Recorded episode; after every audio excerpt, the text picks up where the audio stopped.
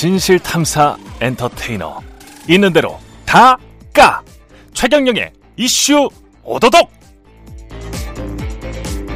네, 안녕하십니까. 진실탐사 엔터테이너 최경영입니다. 최경영의 이슈 오도독 시작하겠습니다. 오늘은 뭐, 뻔하죠. 판사 사찰 의혹부터 해서 여러 가지 관련된 소식들 하나씩 알아보겠습니다. 함께 하실 분 소개합니다. 노영희 변호사님 오셨습니다. 안녕하십니까? 안녕하십니까? 예, 그리고 이준석 전 미래통합당 최고위원 나오셨습니다. 안녕하십니까? 네, 안녕하세요. 예. 오늘 행정소송 결과가 아직 안 나왔습니다. 지금 저희가 5시에 이 방송을 녹화를 하고 있는데 10시에 업로드 되니까요. 이때 노영희 변호사님이나 우리 저 이준석 전 최고위원의 예지력, 판단력을 한번 시험해 보시기 바랍니다. 제가 한번 여쭤볼게요. 이게 지금 행정소송이기 때문에 인용, 기각, 각하 이렇게 되는 거죠. 네네. 재판부에서 할 수 있는 게 그렇죠. 뭐가 될 것 같습니까? 오늘 결정 난다고 합니까?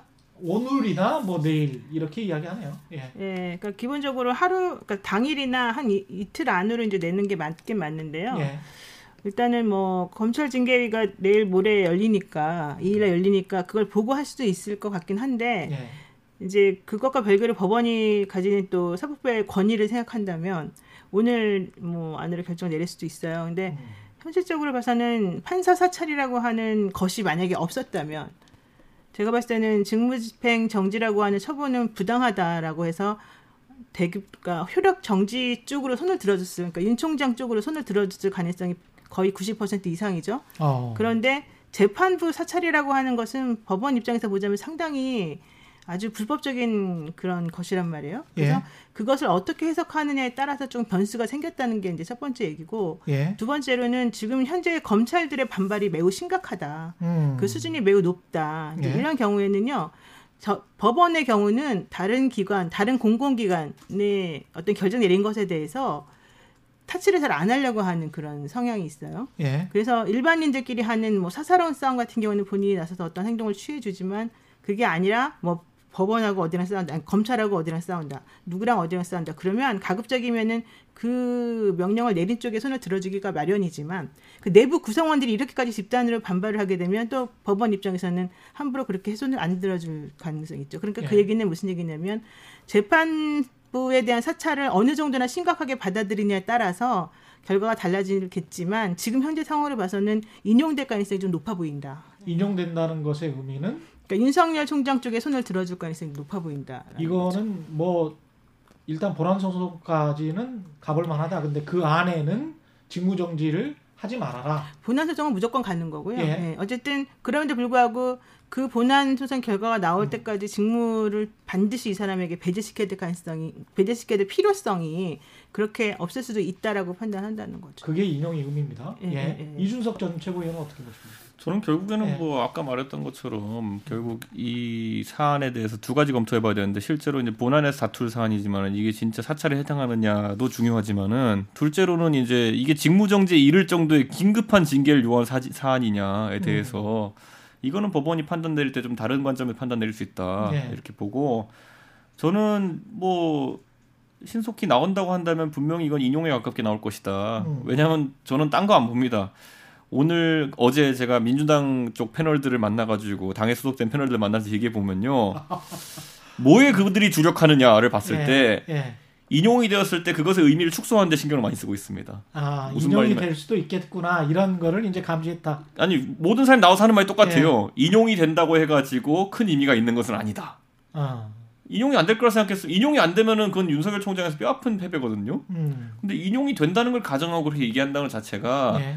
민주당에 소속된 그런 패널들마저도 예. 이거는 뭐 다, 다소 무리수가 아니었나 이런 판단하고 있는 것 같습니다. 그러니까 그 정도로 긴급한 상황이 아니었기 때문에 직무정지는 일단 그 안 하는 걸로 하면서 본안 소송을 가려면 이제 본안 소송 가는 것이다. 뭐 이렇게 그러니까 법률가들이 얘기하는 게 결국 거죠? 회복할 수 예. 없는 피해가 발생하느냐에 대한 부분인데 예. 우리가 알다시피 검찰총장의 임기는 이제 7월까지입니다. 예. 그렇다면 지금 뭐 직무정지 상태로 예를 들어 뭐 본안 소송을 가고 이렇게 한다면은 음. 실질적으로 의미가 없는 그런 소송이 돼버리거든요. 예. 그러니까 나중에 뭐 제- 그렇기 때문에 복직이 된다 하더라도 복직을 시킬 수도 없고요. 새로운 검찰총장이 있으면은 그렇죠. 검찰 내 두 개의 태양이 있을 수 있는 건 아니 아니지 않습니까? 그렇죠. 예전에 사실 뭐 KBS에서 이런 말 하긴 그렇지만 비슷한 상황이 KBS에 있, 었죠 정현주 전 사장. 정현주 사장이 복직을 해야 되는데 복직할 자리가 없어요. 왜냐 새로운 사장이 임명됐기 때문에 그렇죠. 그분은 뭐 몇 년에 걸쳐서 본인의 명예를 찾기 위해 싸웠지만은 음. 어쨌든 실질적으로 피해가 발생하고 회복시킬 수가 없었다 이런 문제가 있기 때문에 예. 이런 사안에 있어서는 웬만해서는 법원이 예. 어쨌든 피해가 회복되지 않는 상황에서는 그래도 이제 직은 유지하면서 다툴 아. 수 있도록 하는 것이 지금 관리 아니었냐. 약간은 상황이 다르지만은 예. 저는 뭐 현직 도지사인 김경수 지사 같은 경우에도 두 번의 판결이 있어가지고 뭐 징역형에 해당하는 게 나왔지만은 첫 음. 번째는 보석으로 그리고 두 번째는 이제 법정 구속은 하지 않는 것으로 어쨌든 직을 수행하게 해주는 것이 마찬가지로 김경수 지사도 대법원까지 다투다 보면은 또 다른 결과가 나올 수도 있거든요. 예전에 홍준표 지사도 그랬잖아요. 그런 것처럼 직을 수행하는데 문제가 없게 하자라는 그런 결이 하나 있는 것 같습니다. 법원 쪽에. 음, 직은 유지하면서 그럼 만약 이렇게 인용이 나온다면 내일 아마도 이제 감찰위원회가 있을 것이고 예. 모레 징계위원회가 징계위원회. 있지 않습니까? 그러면 은 거기에도 영향을 미칠 수 있겠습니다. 그 결정에도. 미치겠죠 당연히. 그리고 예. 이미 이게 이 사안이 음, 그 굉장히 정치적인 사안으로 커진 것만은 확실합니다. 그렇기 때문에 저는 이제 감찰위원회 예전에 보면은 그 박근혜 정부 시절에 박근혜 대통령이 참 나쁜 사람이야 이래가지고 쫓아내려고 했던 지금 이제 스위스 대사관 가 계신 노태강 아 국장. 맞다 맞다. 예. 노태강 국장 같은 경우에도 그때 음. 이제 사실상의 감찰 또는 징계를 통해 가지고 면직시키려고 했었는데 예. 그때 문제가 되었던 것이 노태강 국장에게 소명할 수 있는 기회를 충분히 주었느냐에 대해가 갈렸거든요. 그게 예. 그래서 나중에 재판을 통해서 노태강 국장도 이제 좀 억울한 게 풀리고 이렇게 했었는데 음, 저는 지금 시점에서도 감찰위원회라든지 아니 나중에 본안으로 뭐 소송으로 다툰다 하더라도 예. 윤석열 총장이 잘했고 잘못했고와 관계없이 우선은 소명할 기회가 충분했느냐 어. 이건 그냥 모호한 지점이 있거든요. 왜냐 감찰을 하겠다 그랬는데 예. 윤석열 총장이 몇 번에 걸쳐가 절차적인 문제가 있다고 해서 안 받은 것도 있긴 있어요. 예. 그런데 그에도 불구하고 예를 들어 이번에 그 판사 문건 같은 경우에는 음, 이거는 윤석열 총장 측에서는 모르고 있다 맞았다는 거 아닙니까? 음. 전혀 이것에 대해서 감찰이 진행될지도 몰랐고 이게 문제가 될 거라는 것도 모르고 있었다는 것이기 때문에 소명할 기회가 충분했느냐를 가지고 아. 이제 좀 다툴지 않을까 생각합니다. 그 판사 이른바 이제 사찰 문건이라고 이름 붙여져 있는데 이거 이 노영희 변호사님 말씀 처음 모두의 말씀에 이건 이것이 없었다면 이렇게 말씀을 하셨어요. 그러니까 이제 여섯 가지 중에서 여섯 가지라는 게 언론사 사주와의 부적절한 접촉. 이건 네. 법무부 발표입니다. 네. 주요 사건 재판부 불법 사찰, 채널 A 사건, 한명숙 전 총리 사건 관련 감찰 수사 방해, 채널 A 사건 감찰 정보 외부 유출, 그 다음에 아까 말씀하셨던 감찰 방해, 어, 정치적 중립 훼손 이렇게 해서 여섯 가지입니다. 근데 나머지 사안들은 별거 없다 이렇게 판단을 하시는 건가요? 별거 없다기보다는 예. 예. 를 들면 정치적 중립 의무 훼손이라고 하는 거는 지금 뭐 공무원이니까 당연히 본인이 적극적으로 어떤 정치적 행위를 했을 수가 없잖아요. 네. 이제 그럼에도 불구하고 뭐 여론조사 1위가 된다거나 아니면은 그 야권에서 주장하는 본인들의 어떤 그 이념이나 이런 것들을 지지하는 듯한 행동이나 발언으로 어, 읽힐 수 있는 여러 가지 행동들을 자꾸 함으로 인해서 좀 뭔가 왜곡해서 그 검찰총장으로서 주- 직무 중립성을 제대로 어, 수립하지 않는다라고 해석될 수도 있는 그런 행동이라는 거였어요. 예. 지금 추장관 쪽에서 얘기하는 게. 예. 그런데 사실 그 부분은 애매하다는 거예요. 그 부분은 애매하다. 1 더하기 1은 2다는 것처럼 명확하지가 않기 때문에 예. 사실은 그렇게 해석할 수도 있지만 윤 총장 입장에서 보자면 나는 개인적으로 내가 뭘 했냐. 난 가만히 있었는데 외- 외부에서 혹은 언론에서 날 이렇게 한 거지 내가 뭘 한 건 아니다. 이렇게 반론할 수가 있거든요. 예. 이제 그런 애매한 것들 때문에 검찰총장이라는 사람의 직무까지 집행 그 배제시키고 이렇게까지 한다는 것은 사실은 조금 어 한마디로 말해서는 이렇게 수험자 입장에서는 뭔가 어떤 행동을 취할 때 좀 기준점을 삼기가 어려운 부분이어서 그러네.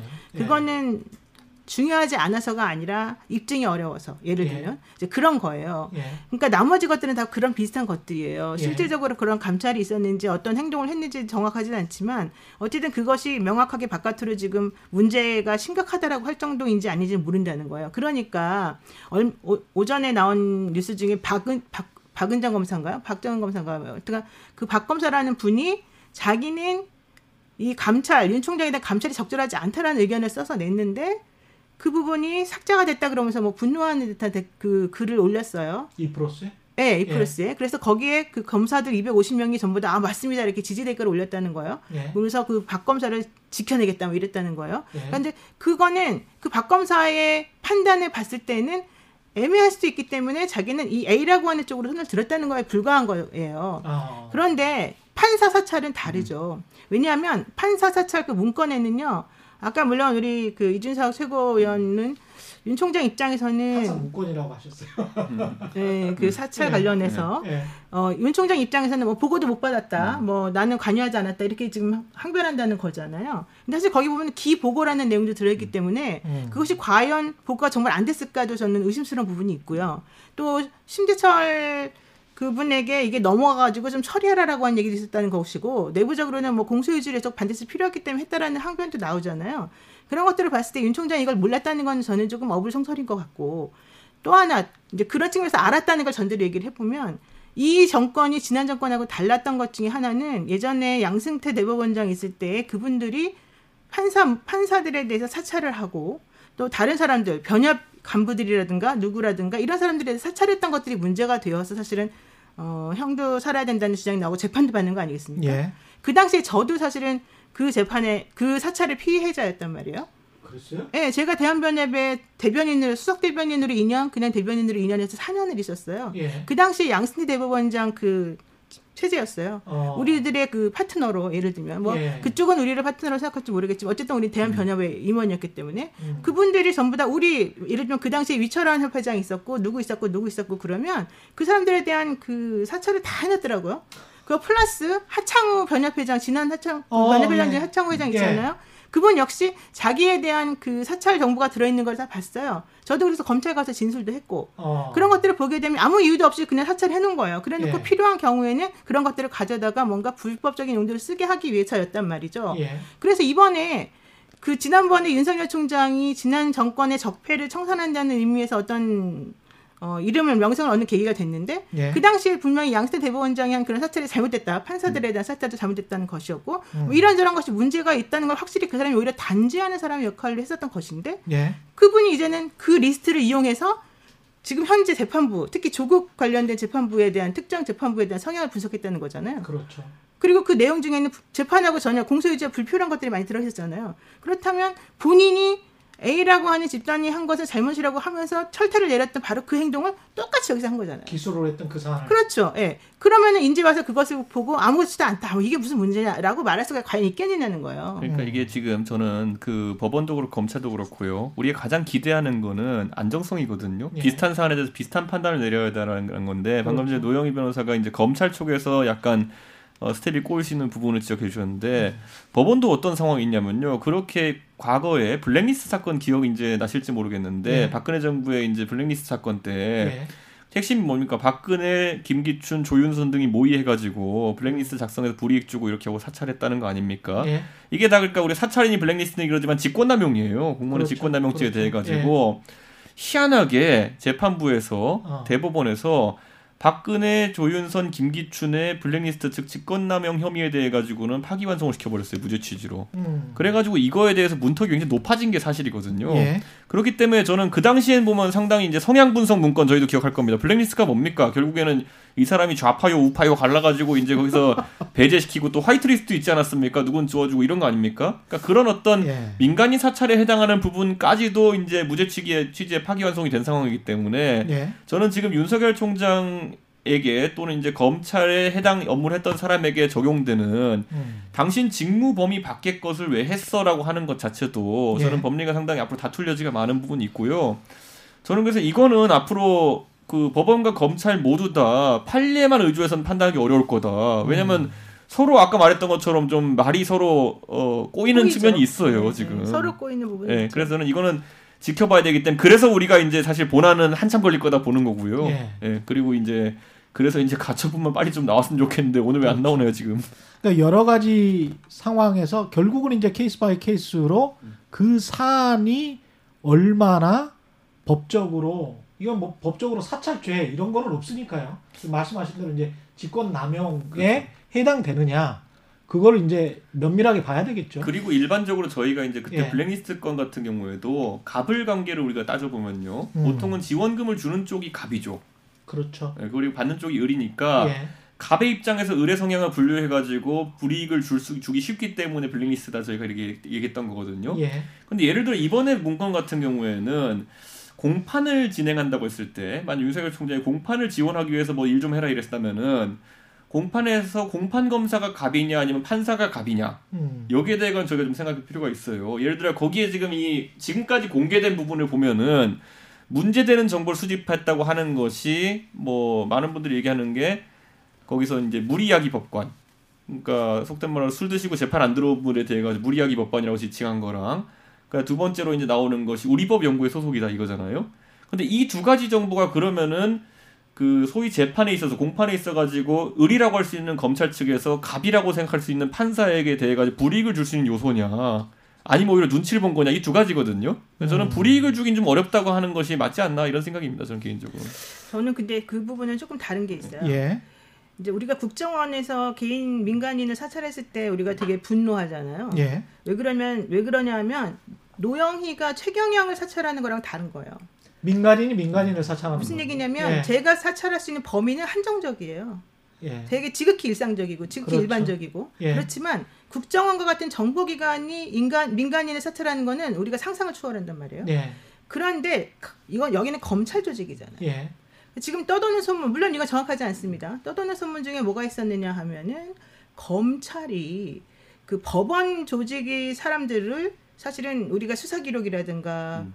주민번호라든가 뭐 온갖 종류의 개인 정보를 가지고 예전에 다 가지고 뭔가 감찰할 그렇죠. 수 있었고 예. 정보를 다 취득할 수 있었고 특히 경찰을 이용해서 만약에 그런 정보를 수집하는데 엄청난 정보들이 있거든요. 우리들은 감히 상상도 할 수 없는. 아 개인정보법 위반이 될 수도 있겠습니다. 그럼요. 예. 그러, 그런데 그쪽에서는 뭐 뭘 위해서 하니까 공익적인 목적이니까 괜찮다 이렇게 말할 수도 있겠죠. 예. 그러니까 그건 구체적으로 들어가서 봐야 되겠지만 실제 범죄가 되는지는 예. 어쨌든 그럼에도 불구하고 가장 중요한 건 검찰이라는 막강한 조직에서 엄청난 그런 그 조직력과 정보력을 이용해서 누군가를 사찰한다고 한번 생각해 보세요. 어. 그러면 A라고 하는 법관이 탈탈탈탈 털리는 거예요, 말하자면.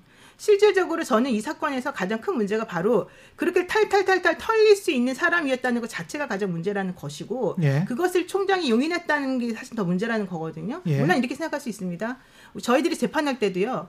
해당 판사 이름 다 찾아봐가지고 우리 프로필 한번 찾아보세요라고 해요 직원한테. 네. 그러면은 서울지방변호사에서 제공하는 그 판사들에 대한 정보가 쭉 나와요. 예. 근데 그 정보라고 하는 거는 언제 태어났는지, 어느 동네 사람인지, 누구랑 같은 학교 나왔는지, 뭐 언제 사법연수 몇 개인지 이런 정도밖에 안 나오죠. 그게 법조인 대관에 나와 있는 정보죠. 예. 그러니까 예. 그 정보를 가지고 우리는 근데 연줄 연줄 연줄 들어가서 아 이 사람하고 얘가 친하니까 이쪽 변호사를 써야 되는구나. 맞아요. 아 이런 전략을 써야 되는구나 우리가 수립을 해요 전략을 그렇죠. 예. 그렇게 해야지 그 재판에서 좀 유연하게 대응하겠죠. 음. 근데 우리가 하는 그런 일상적인 정도의 정보 수집을 해가지고 재판이 이루어졌다면 예. 그건 괜찮죠. 예. 그게 문제가 아니라는 거예요. 실질적으로 검찰이 가지고 있는 과, 과도한 정보력을 가지고 어떤 식으로 했을지 모르기 때문에 음. 그거를 우리 일반인이 생각하는 것 정도하고는 수준이 다르고 또 하나는 판사들도 그렇게 느낀다는 거예요.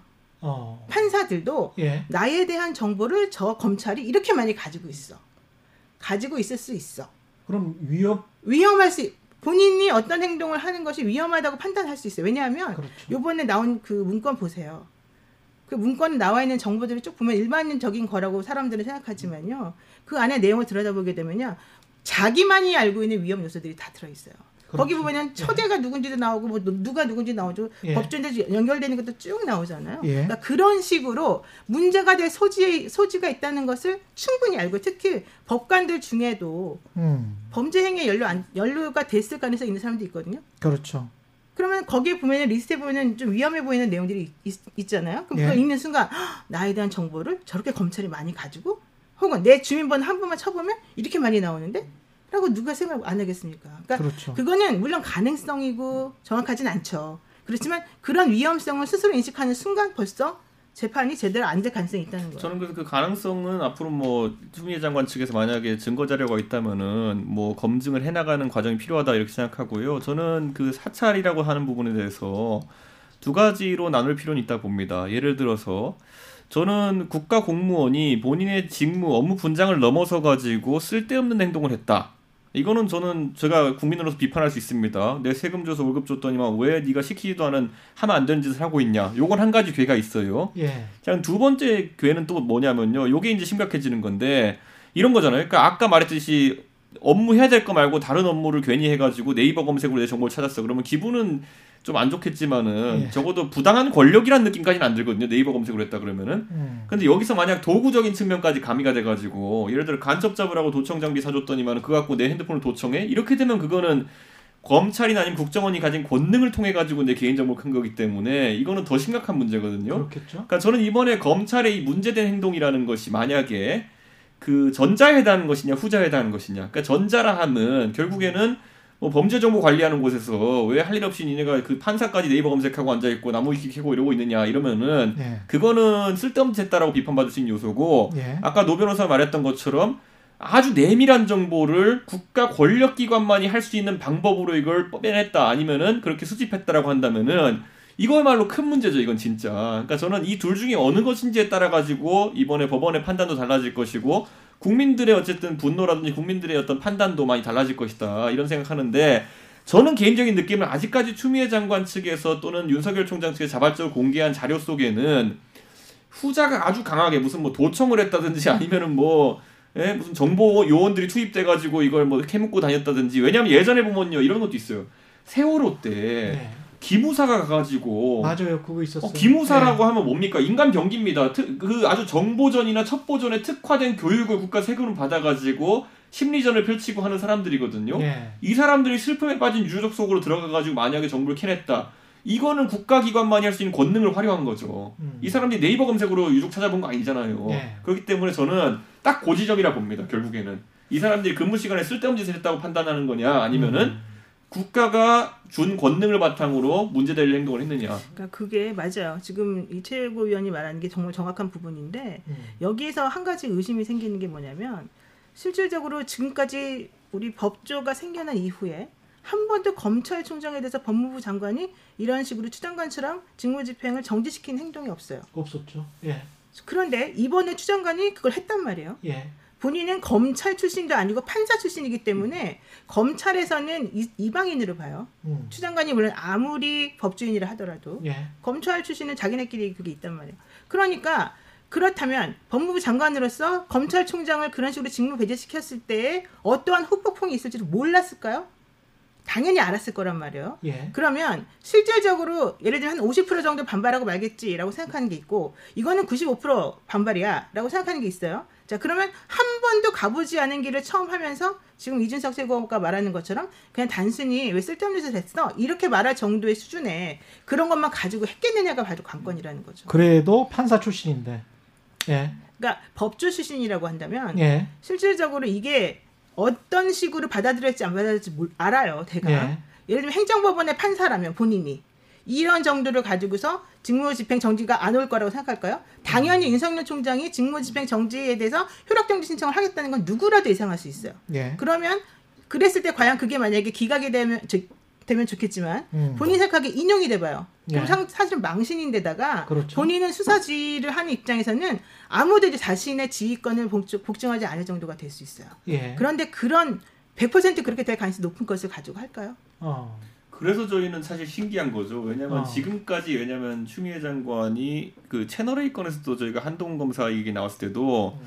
사실 처음에 다 그런 여론이 참 비등했어요. 아무리 그래도 대한민국의 법무부 장관이 수사기 지휘권을 발동하고 이렇게 하고 전격적으로 바로 그래도 엘리트 검사장을 바로 직무 배제시키고 연수원으로 보냈을 때는 뭔가 결정적인 smoking gun들이 많이 있기 때문이 아니냐 이렇게 생각했거든요. 예. 근데 지금 약간 채널 A 건 처리한 거 보면 그 이후로 세 달 정도 지났는데 기소를 아직까지 결정을 못 하고 있어요. 그거는 추미애 장관이 뭐를 확보하고 시작했는지 모르겠지만은 매번 또 아주 철저하게 준비해서 움직이는 건 아닌 것 같은 느낌이 들어가지고 이번에도 저는 오히려 뭐에 주목하냐면요. 예. 감찰을 할 때 만약에 진짜 이 사찰이라고 주장하는 것에 대해서 충분한 증거와 이런 게 있다고 하면은 저는 솔직히 이거 하나만으로 이슈를 국한해가 처음에 터뜨렸을 것 같아요. 여섯 개 다 안 하고. 예, 물론 뭐 여섯 개 다 지적할 수 있는 부분들이 있다고는 하지만은 너무 예. 백화점식으로 나온 거 아니냐. 그래서 저는 그게 이제 왜 그렇게 나왔지? 저는 의심하는 상황이었는데 어쨌든 추 장관 입장에서는 이번에 혹시라도 이제 가처분에서 인용이 나오는 결과가 곧 나온다면은 예.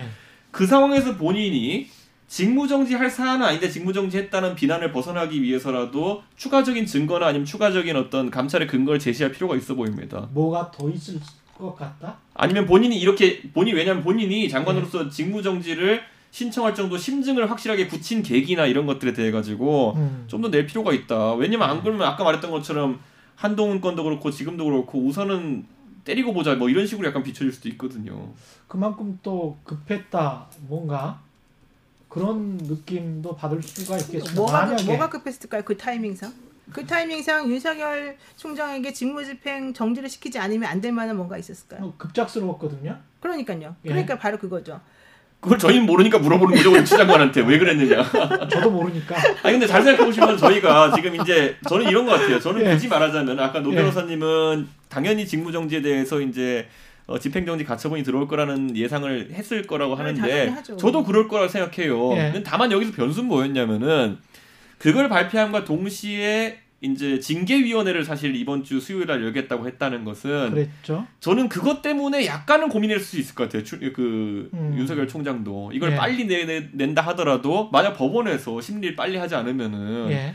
오히려 그 결과도 못 받아보고 바로 징계위원회가 뜨는 거 아니냐. 아. 그렇게 되면 바로 이제 이거는 이제 각하되는 거기 때문에 예. 집행정지는 예. 그래가지고 저는 추 장관이 오히려 그런 속도전을 약간 노린 것이 아니냐 아. 그런 생각도 들었어요. 근데 속도전을 노릴 것 같으면 네. 그냥 징계위원회를 먼저 열죠. 뭐 그러니까요. 하려고, 뭐 하려고 그렇죠. 가처분을 낼 수 있는 시간을 주고 그 이틀이나 있다가 이걸 하게끔 합니까? 어떻게든- 아는 사람이. 그러니까 어떻게든 지금 두 분을 해석해 보려고 하는 중입니다. 윤석열 총장과 지금 이제 여기서, 여기서 요점은 그거예요. 예. 감찰에 응하지 않았잖아요. 예. 그리고 사실은 자문위원회도 소집하지 않고 그냥 유- 저기 추장관도 그냥 징계위원회를 소집했단 말이에요. 예. 그 얘기는 무슨 얘기냐면은 그게 그 감찰을 뭐 하고 본인이 어떤 설명할 수 있- 있어야 된다라고 하는 규정이 있는데 그 규정까지 이번에 아주 후다다닥 바꿔버렸어요. 예. 그걸 맞아요. 안할 수 있다라고. 예. 근데 왜 그러냐면 실질적으로 응하지 않았고 응하지 음. 안 하는 사람에 대해서 어떻게 소명을 계속해서 받을 수는 없으니까 그럼 그건 어차피- 어쩔 수 없는 부분이 예. 있다고 생각해요. 예. 그렇지만 실질적으로 만약에 제가 추장관이라고 한다면 그래서 뭐 타이밍을 노릴 것 같고 뭔가 좀 음. 꼼수를 부릴 것 같았으면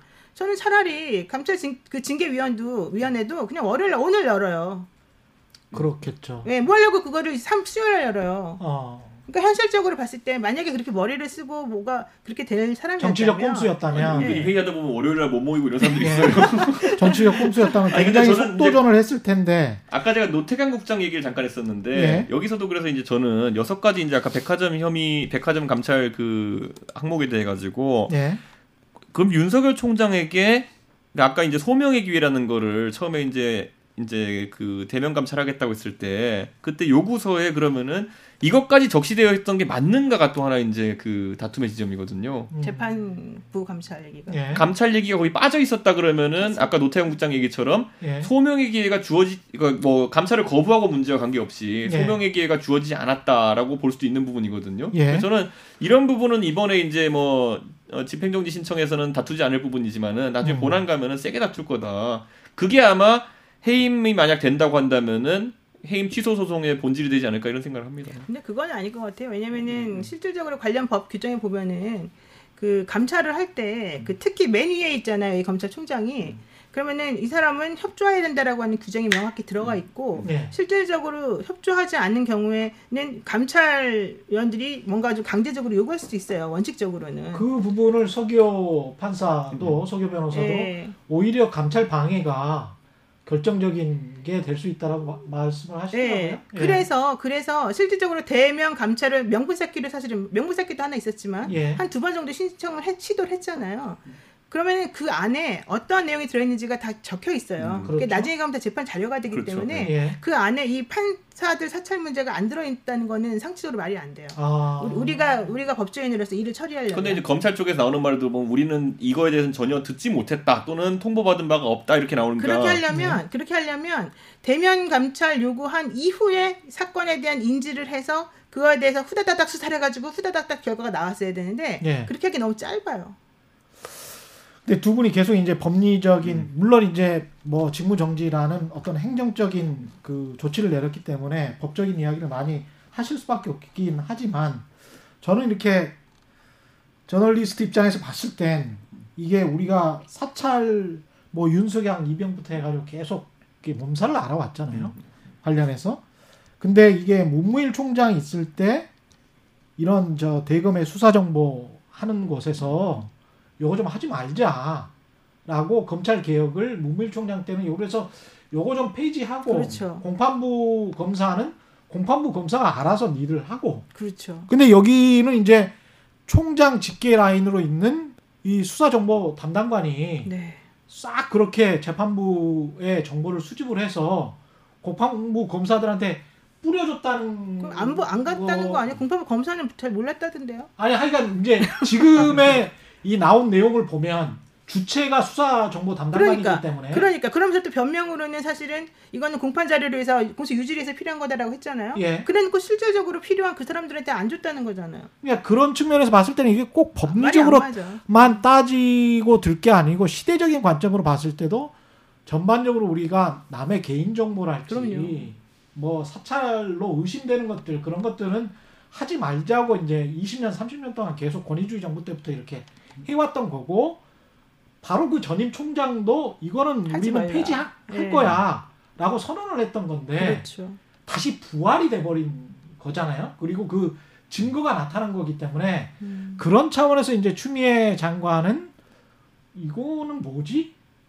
어 이거는 시대적으로도 너무 맞지 않아. 그렇죠. 이런 생각도 있지 않았을까요? 네. 저는 어쨌든 뭐 검찰에서도 지금 보면 여기에 대해서 반박하는 논리로 예. 그 검찰청법도 구조를 보면은 검사는 하여튼간 다른 조직에 있는 사람들이라도 도울 게 있으면 도와야 된다 뭐 이렇게 되어 있거든요. 예. 근데 그 조항이 여기에 적용될 수 있을지는 또 이제 또 다퉈봐야 될 부분이지만은 어쨌든 윤석열 총장이 어떤 지시를 했느냐도 굉장히 중요해지는 거거든요. 예. 예를 들어 문제가 만약에 문건이 실제로 문제가 된다 하더라도 윤석열 총장이 가가지고 공판 검사들 좀 도와라라고 지시한 것인지 공판 검사들한테 도움이 될 만한 문건을 좀 만들어라 한 건지 아니면 판사 뒤를 털어라라고 얘기한 것인지 지시에 따라 가지고 이 주체가 바뀔 수 있는 겁니다. 그러니까 아까 말했던 것처럼 그리고 블랙리스트 건에 있어서도 참 나쁜 사람이라는 말도 그렇지만은 예를 들어 이런 뭐 좌파 연예인들을 어떻게 좀 속출해라고 한 건지 아니면은 지원하지 말라고 한 건지 이런 지시에 따라 가지고 누가 책임을 져야 되는가 다 달라지는 거거든요. 예. 지금 추미애 장관은 직무 정지를 통해 가지고 윤석열 총장이 문제를 책임을 져야 된다는 걸 명확히 이제 타겟팅을 한 거거든요. 예.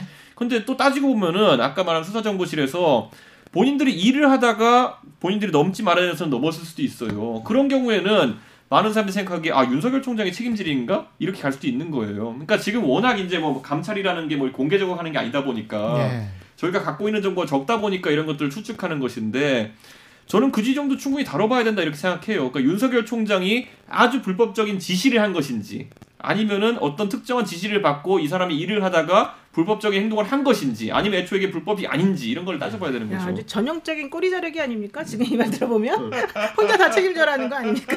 제가 봤을 때 그럴 가능성이 아니 근데 많지는 않지만 상대적으로 판사님들이 음. 좀 조용한 건 그러니까 바로 그게 그 부분이 사실은 그좀 부분이 오히려 의심스러워요. 더 음. 어, 이상한 거 아니에요? 왜냐하면 기보고라는 이 문, 문서에 그 내용이 있었고 그러면 꾸준히 이런 게 되고 있는 거를 혹시 음. 판사들이 전반적으로는 알고 있었고 그리고 약점 잡힌 사람들도 꽤 있는 거 아닌가 그래서 좀 조용히 있자 누가 이기는지 보자 이런 측면 제가 듣기로는 이번에 초창기에 이거에 관련된 내용이 나왔을 때 예. 법원에서 판사들 중에 일부가 음. 이거는 법원행정처 대법원에서 해결해야 된다. 이거 당연히 공식적으로 성명 내고 예. 요청해서 이런 일은 정말 다시는 있으면 안 된다라고 해야 된다 의견이 있었다는 거예요. 음, 그런데 거기에 대해서 지금 얘기를 못 하고 있잖아요 대법원에서. 그렇죠. 아무것도 말 안 하는 게 두 가지로 해석이 될 수가 있어요. 하나는 옛날에 우리도 그랬잖냐. 어, 너무 창피하, 창피하다. 어? 그렇잖아요. 뭐, 뭐, 뭐, 뭐 개가 뭐 묻은 개 나무란다고. 예. 우린 부끄럽다. 네. 우리가 그런 말할 계제가 아니다. 이렇게 생각했을 수도 있고. 예. 또 하나는 예. 지금 말한 것처럼 말씀하신 것처럼 예. 예전부터 그런 거는 어느 정도는 다 각 지역마다 예.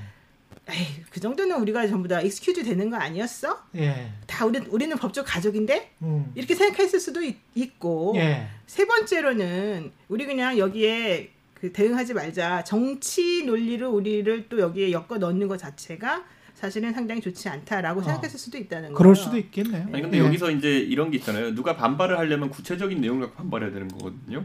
예를 들어 여기 내용이 내가 적힌 사람인데 예. 가장 반발의 강도가 쌓려면은 내이 내용은 어떻게 당신들이 취득했으며 예. 이걸로 날 약점 잡으려 했던 거냐는 게 특정되면은 사실 좀 다투기 쉽거든요. 그럼 지금 이제 열거된 정보들 중에서 예.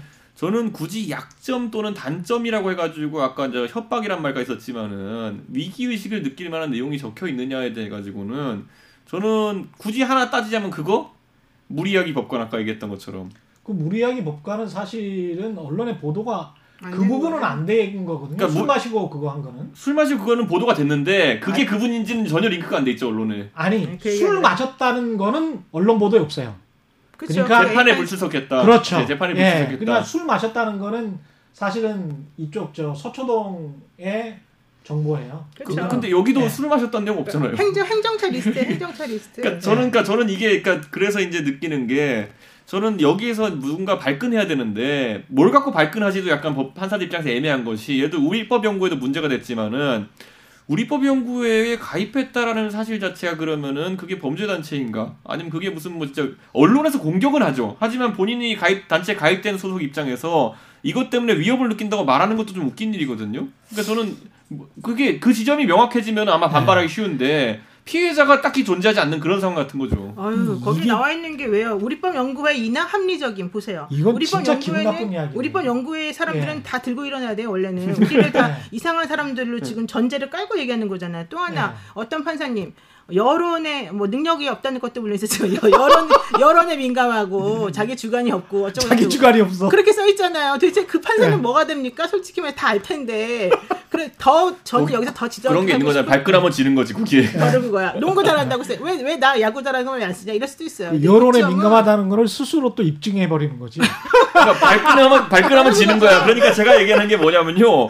피해자가 딱 존재하면은 이게 딱 이 사건이 잡혀가지고 우리가 분석해 볼수 있고 아 저 사람이 진짜 기분 나빴겠네 이런 것도 할수 있는데 저는 우리 법 연구에는 약간 애매해요. 왜냐면은 누가 친노요, 친문이요 이런다고 해가지고 네. 저한테 예를 들어 박근혜 퀴즈 이런다 해가지고 제가 무슨 그것 때문에 발끈했잖아요 옛날에. 아니 불쾌함을 느끼진 않아요 그것 아, 때문에. 박근혜 퀴즈인데도 합리적이라는 평가 아니에요. 박근혜 이거는 이거는 좋은 거지. 좋은. 건가? 그러니까 이게 되게 애매해요. 그러니까 이게 보시면은 예?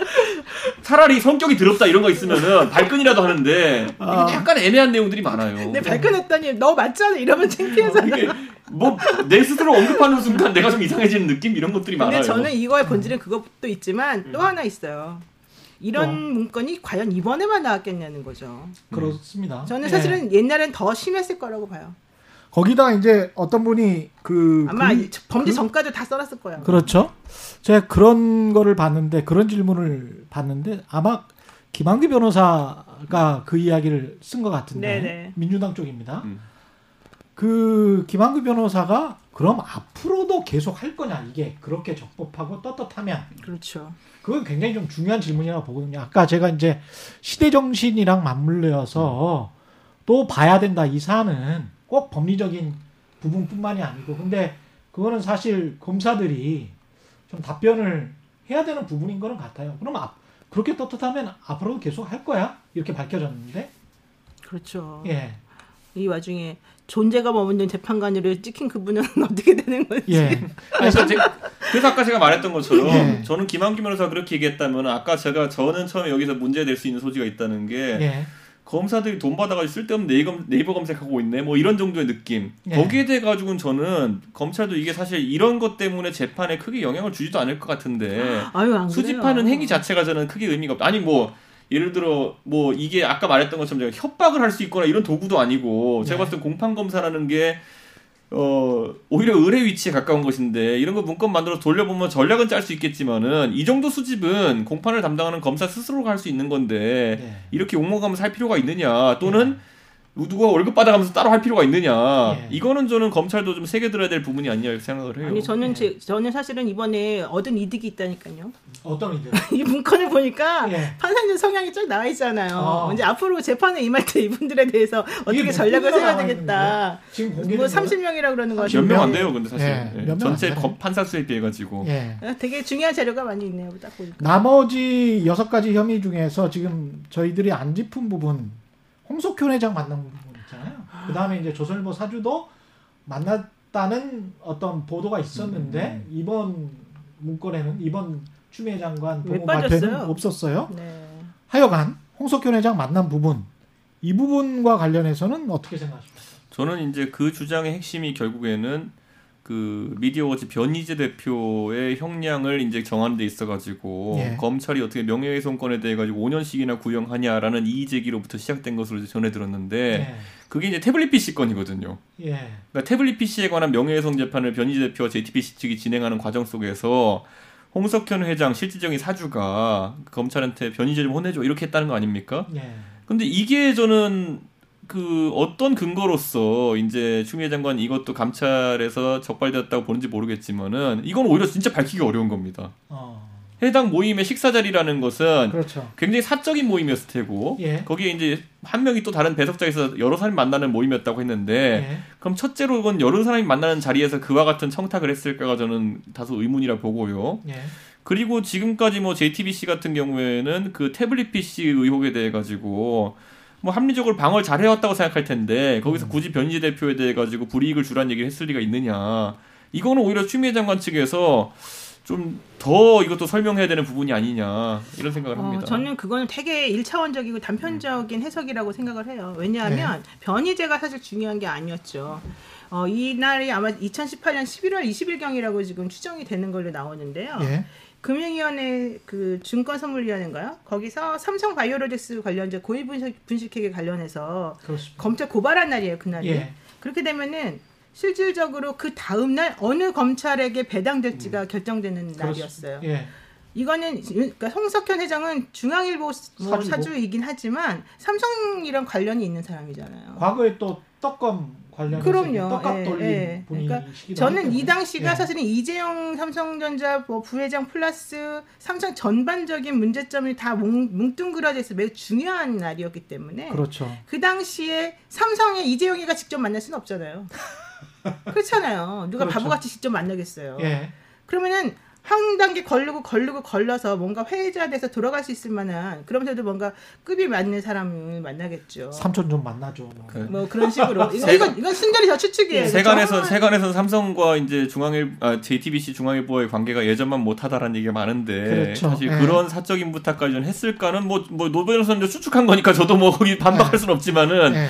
저는 이제 그거는 좀 오히려 그러니까 그런 것들이라도 포착됐다면은 좀 예. 그런 것들을 얘기를 해야 되는 게 아닌가 주장관 측에서 그게 네. 아니면 이거는 오히려 너무 어렵습니다. 왜냐면 아까 말했던 것처럼 세명 정도 되는 인원이 식사하는 과정에서 있었던 일이 무엇인지를 우리 같은 사람이 추측만을 밝히기 너무 어렵습니다. 근데 법무부 장관이 뭘 얘기를 하면서 하나부터 열까지 디테일을 다 말할 수는 없죠. 그래도 뭐라도 있길 바래요 저는. 이게 말을 좀 결국은 이제 의심하는 측에서는 만난 것 자체가 문제가 그럼요. 아니냐. 부적절해 보인다는 거잖아요. 예. 그러니까 피해 사실 그거가 부적절해 보이지. 않느냐 이렇게 이제 주장을 하는 거거든요. 그러니까 오늘 있었던 행정소송 그 집행정지 가처분 사건에서 예.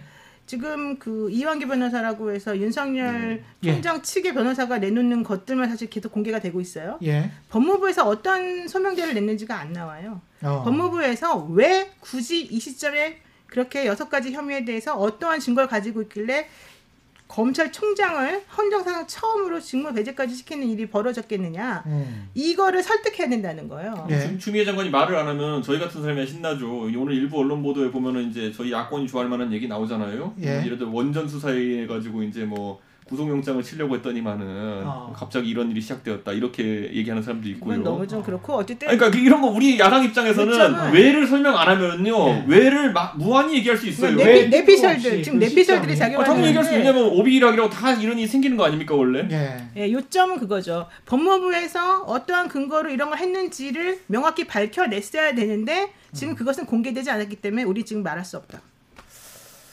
그 어려워요. 끝으로 중요한 게 앞으로 윤석열의 미래 그리고 이제 한국 정치 대선과 관련해서 그것과 관련한 윤석열의 미래를 어떻게 보시는지 아까 저희가 이제 그 예. 정현주 사장 얘기를 하면서 예. 그분이 법적 다툼을 통해서 명예를 어느 정도 찾았지만은 그래도 복직은 안 되는 그런 현실적인 상황이 있었잖아요. 그랬죠. 예. 그렇기 때문에 저는 윤석열 총장이 많은 분들은 본안 소송 가고 다툴 거라고 생각하는데 저는 의외로 안 다투는 게 정치적 수가 될 수가 있다. 예. 그건 뭐냐면은 뭐 그러니까 정치 피해자로서 남는다. 그렇죠. 정치라는 거는 어떻게든 본인 정치 참여를 하려 그러면은 예. 명분을 만들어야 되는 것인데 그렇죠.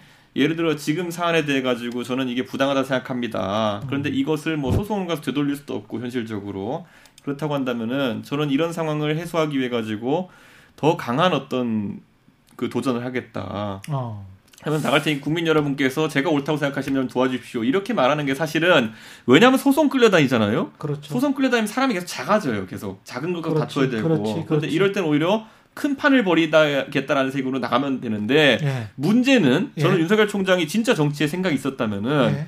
원래 뛰쳐나가려고 했던 시점보다 더 이른 시점에 뛰쳐나가야 되는 판이 나오는 거예요.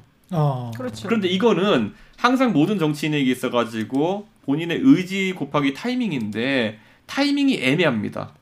음. 지금부터 당장 내년에 한 6월, 7월쯤 돼야지 각 당의 어떤 경선 레이스나 이런 게 시작되고 할 텐데 예. 그때까지 윤석열 총장이 검찰총장으로 있으면서 두들겨 맞을 때만큼의 그 어떤 언론에 대한 노출도라든지 아니면 관심도나 이런 걸 가지고 갈 수 있을까? 8개월 남았네요. 예. 그러니까 안 그러면 8개월 뒤에 가보니까 어 윤석열이 뭐 하던 사람이지 막 이렇게 버리면은 예. 이상한 사람 이상한 상황 되는 거예요. 그러니까 저는 지금 시점에서는 음. 그 타이밍을 어떻게 순차적으로 구현할지에 대해서 고민 많을 것이다. 저는 오히려 이렇게 생각해요. 우선 윤 총장은 별로 정치인으로서 자질은 없어 보여요. 왜냐하면 법조인이라든가 이런 사람들이 쏙 정치적으로 잘하지 못해요. 근데 예. 본인이 없다고 해서 주변 사람들이 가만 놔두는 건 아니에요. 예. 계속해서 윤 총장을 흔드는 누군가가 있겠죠. 예. 근데 그렇게 흔들어 가지고 뭔가 위에 띄워 놓겠죠. 네. 그렇지만 띄워놓는다고 해서 그 사람이 제대로 된 정치인으로서 이 대한민국을 이끌어 나갈 수 있는 사람이 된다? 그건 네. 아니에요. 어. 옛날에 우리 그 총장 저기 박기문 총장? 총리님 총리님 보세요. 이회창 총리님? 아니 그러면? 이렇게 멀리 나가세요. 벌써 벌써 이름이 안 나오잖아요. 총리님. 이름이 안 나와. 황교안. 이름이 안 아. 나오잖아요. 예, 전 법무부 장관. 네, 예, 그러니까 그 예. 얘기랑 비슷한. 오히려 한 한 그 법무부 장관, 예. 뭐 황교안 총리보다도 훨씬 더 정치적인 그런 그 감각은 없는 분이에요. 윤 총장은. 예. 그래서 이분을 사실은 가만히 놔두지 않고 지금 상황이 이렇게 만들어져서 이분이 갑자기 이렇게 떴지만 전 현실적으로 이 사람이 만약에 정치권에 들어간다면 예. 오히려 그때부터는 계륵이 된다는 거예요. 야권에서 그분을 받겠습니까? 여권에서 받겠습니까? 누가 그 사람들을 좋아하겠습니까? 이거는 실질적으로. 이준석 최고한테 물어봐야 돼요. 예. 만약에 이준석 전 최고위원이 예. 윤석열 총장이 끝내고 야 그래 나 깃발을 음. 들겠어라고 해요. 그리고 지금 정도의 지지율이에요. 음, 음. 그러면 본인의 브레인을 음. 빌려드릴 저는 굉장히 이렇게 예. 생각합니다. 저는 정치를 하겠다 그러면 상당 각오가 있어야 되는 거고 예. 그게 무엇이냐를 보여줘야 되는데 예. 윤석열 총장은 본인이 이제 이 법조나 이런 것에 대해 가지고 관점이 있겠지만은 예. 경제 안보 교육에 대해 가지고 관점이 지금 없어요. 아, 전무예요. 국민들이 몰라요. 윤석열의 예. 경제관이 뭔지 어떻게 합니까 저희가? 아, 딱 그러니까 이- 나오잖아요. 이 게 대선에 가기 전까지 풀어낼 숙제인데 싸하네. 이 숙제를 풀수 있을까가 문제고 예. 저희 이제 보수 진영의 이제 호사가들이 이제 가끔 가다가 얘기를 하면은 예. 그런 얘기를 해요. 윤석열 총장이 지금 우리가 소위 생각하는 검찰 또는 경찰 이런 관직에 있었던 분들이 가지는 딱딱함을 아, 벗어내기 위한 어떤 노력들을 할까? 그렇죠. 인데 저희가 동의한 게 한 가지 지점이 있어요. 예. 저분이 정치를 결심하는 순간부터 정장 앞단추를 채워야 되지 않을까? 정작 앞단추를 채울 수가 있느냐도 문제입니다. 아니 근데 그건 되게 되게 중요하다 보는 게 뭐냐면은 그게 저는 이런 느낌 들어요. 그러니까 예. 사람들한테 지금 주는 이미지가 검찰에서 어쨌든 정치인으로 탈바꿈하려고 그러면은 많이 바뀌어야 된다는 인식을 저는 하고 있는 거예요. 예. 근데 저희가 정치인으로서 그냥 봤을 때 우리라면 하지 않을 행동 중에 하나가 정장 앞단추를 풀고 다니는 거 뭐 이런 거. 예. 그러니까. 그러니까 저는 이게 이게 참 농담처럼 한 얘기지만은 그만큼 중요해요. 그만큼 바꿔야 될 것이 많고 예. 반대로 지금까지 정치권에 진입한 사람 중에 그걸 못 바꿔서 바로 튕겨나간 사람도 있다는 거죠. 아까 저희가 언급하신 인사들 뭐 있지만은 예. 저는 그게 그런데 8개월 이 남짓한 아. 시간에 가능할까는 예. 약간 물음표 물음표. 아까 그랬잖아요. 제가 법조인들은 생리적으로 이렇게 정치를 잘 못한다니까요. 왜냐면 권위주의적인 목, 목이 있고. 너무 빳빳하고 예. 예. 우리도 우리도 재판정 가면 앞단주 채워요. 우리 우리 못 채우지 않아요. 다만 예. 잘안잘안 채우고 필요성 못 느꼈을 뿐이죠. 그렇죠. 검찰총장 하던 분이 정치가가 되기 위해서는 그 전부터 행보를 봐야 되는데 그분은 이 정치판하고는 안 맞아. 그냥 제 개인적인 생각으로는 그래요. 그러니까 이게 다만 만약에 정말로 의지 갖고 옆에서 뭔가 그분을 만들어 준다면 사실은 지금 나가야죠. 이제 이 사건이 이렇게 터졌을 때. 그래야지 내년 1년 정도를 본인은 정치가로서 사람들에게 알려야죠. 그리고 난 다음에 정면 승부해가지고 본인이 후보로 추대가 돼야 되죠. 그러니까 저는 그러니까. 정치라는 건 생각보다 함정이 곳곳에 도사리고 있는 게 그 당시에 이제 대한민국의 으뜸가는 외교관으로 유엔 사무총장까지 하고 온 반기문 총장이 와서 뭐에 무너졌습니까? 지하철 표 끊는 기계한테 무너졌어요. 그러네. 예. 예. 그러니까 저는 이거는 상당히 그게 뭐 이해하는 사람도 이해하려고 하지만 이해 못하는 사람 이해 저 죽어도 못하거든요. 어떻게 저 사람은 저것도 우리랑 어 다르냐. 어. 그러니까 저는 그거는 앞으로 그래서 제가 섣불리 얘기 안 하잖아요. 저희가 그때 반기문 총장한테 한번 좀 대여보고 이런 말 하면 좀 죄송하지만은 예? 거기다가 장모님 사건이랄지 이런 것들이 앞으로 총장 임기가 끝나기 전에 나온다면 3월에 이제 공소시효가 만료가 되기 때문에 음. 그 사건들이 기소가 되고 거기에서 나올 각종 소음들이랄지 뭐 이런 것들이 또 있으니까 좀 위험 요소가 저는 있네요. 근데 이제 이거 같아요. 그거는 친노 친문이 예. 원래 이 집단의 태생이 뭐냐면요. 예. 노무현 대통령의 연설이었다 생각해요. 아내를 버리라는 말입니까? 아, 저는 그래서 이 부분은 사실 예. 이번에 저는 추미애 장관 쪽에서 잘못 건드렸다 생각하는 게 예. 노무현 대통령의 그 연설이 명연설이었던 이유는 뭐냐면은 음. 연좌를 끊어냈다는 것에서 의미가 있는 것이었거든요. 예. 근데 지금 만약에 윤석열 총장이 본인의 직권이나 아니면 검사로서의 능력을 이용해 가지고 어떤 만약에 어떤 부정이 있었다 하더라도 그걸 도운 게 아니라면은 특히 장모권 같은 경우 는 시점도 상당히 오래전인 것 같은데 예. 그렇다면 여기에 그걸 바탕으로 공격하는 거는 지금 시점에서는 크게 의미가 없을 것이다. 왜냐 본인들이 청문회에서도 그분을 다 검증해 가지고 임명했고 뭐그 전에도부터 뭐 적임자라고 이제 했던 사람이니까 예. 지금 와서 갑자기 이제 대선 나가려고 그러니까 당신은 도덕적으로 문제가 있어 이렇게 하는 건 좀 위험할 거다 이렇게 봅니다. 그게요 말하고? 조국 전 장관 예. 사태가 없었으면 이 말이 맞아요. 근데 조국 전 장관한테 그렇게 어떻게 그 본인은 아니어도 가족들이. 그렇게 예. 그렇게 했는데 너는 어떻게 장관에 오르겠냐라고 했던 사람이 예. 본인은 그럼 그런 거 전부 다 무시하고 나는 연재들 끊었으니까 괜찮습니다라고 하고 어떻게 뻔뻔하게 올라갈 수 있겠습니까? 그러니까 예. 그 말은 조국 전 장관 사태가 없었으면 괜찮지만 이미 그 사건은 둘이 합쳐진 거예요. 그래서 저는 그 부분에 대해서는 음. 그러네. 특히 이 윤석열 총장에 대해서는 좀 다르다. 어쨌든 이제 12월 23일에 정점심 교수의 1심이 나오거든요. 그렇죠. 그 크리스마스 전이고 사실 그 뒤로는 보통 사회적으로 이제 휴가 가는 분 많고 이런데 그렇습니다. 그게 연말에 어떻게 이 구도를 또 다잡을지도 한번 봐야 됩니다. 그것도- 왜냐하면 그게 어. 윤석열 총장 입장에서는 지금 여권에서 윤석열 총장 싫어하시는 부분들의 상당수는 예. 정경심 교수나 조국 장관에 대해 가지고 과도한 혐의를 적용했다 이런 그렇죠. 얘기를 하는 분들이 있는데 그 판결이 만약에 정경심 교수가 죄가 좀 없거나 아니면 사실 경미하다라고 나오게 되면은 예. 그건 윤석열 총장한테 대권 가기 전에 큰 타격이죠. 근데 그러네. 반대로 거기서 지금까지 조국 장관과 정경심 교수 해명이 좀 부족한 부분이 있었다. 그래서 예. 윤석열 총장과 검찰 측이 옳았다라고 한다면은 예. 또한 번 뭐 약간 징검다리가 될 수 있겠죠. 저는 하나 진짜 꼭 물어보고 싶어요. 예. 왜 하필이면은 조국 전 장관 관련된 재판부 애들의 부에 대해서만 그렇게 특별 사찰을 했는지 예. 만약에 정말로 그게 공소유지를 위해서 필요한 거였다면 예. 다른 수많은 사건의 재판부도 다 그렇게 꼼꼼히 해놨어야 되거든요. 그렇죠. 근데 왜 왜 하필이면 그러니까 이건 되게 아주 악의적이고 개인적인 뭔가 그 사람에 대한 혐오감 이런 것들을 검찰총장이라는 직위를 이용해서 사실은 발현한 거라고 저는 봐요. 너무 잘 챙기면 안 됩니다. 예. 예. 이슈오동 여기서 마치겠습니다. 네. 노영희 변호사님 그리고 이준석 전 미래통합당 최고위원이었습니다. 고맙습니다. 고맙습니다. 감사합니다. 예, 최근의 이슈 오도독 단단한 껍질에 쌓여 있는 궁금한 이슈를 들고 다음 시간에 다시 돌아오겠습니다. 고맙습니다.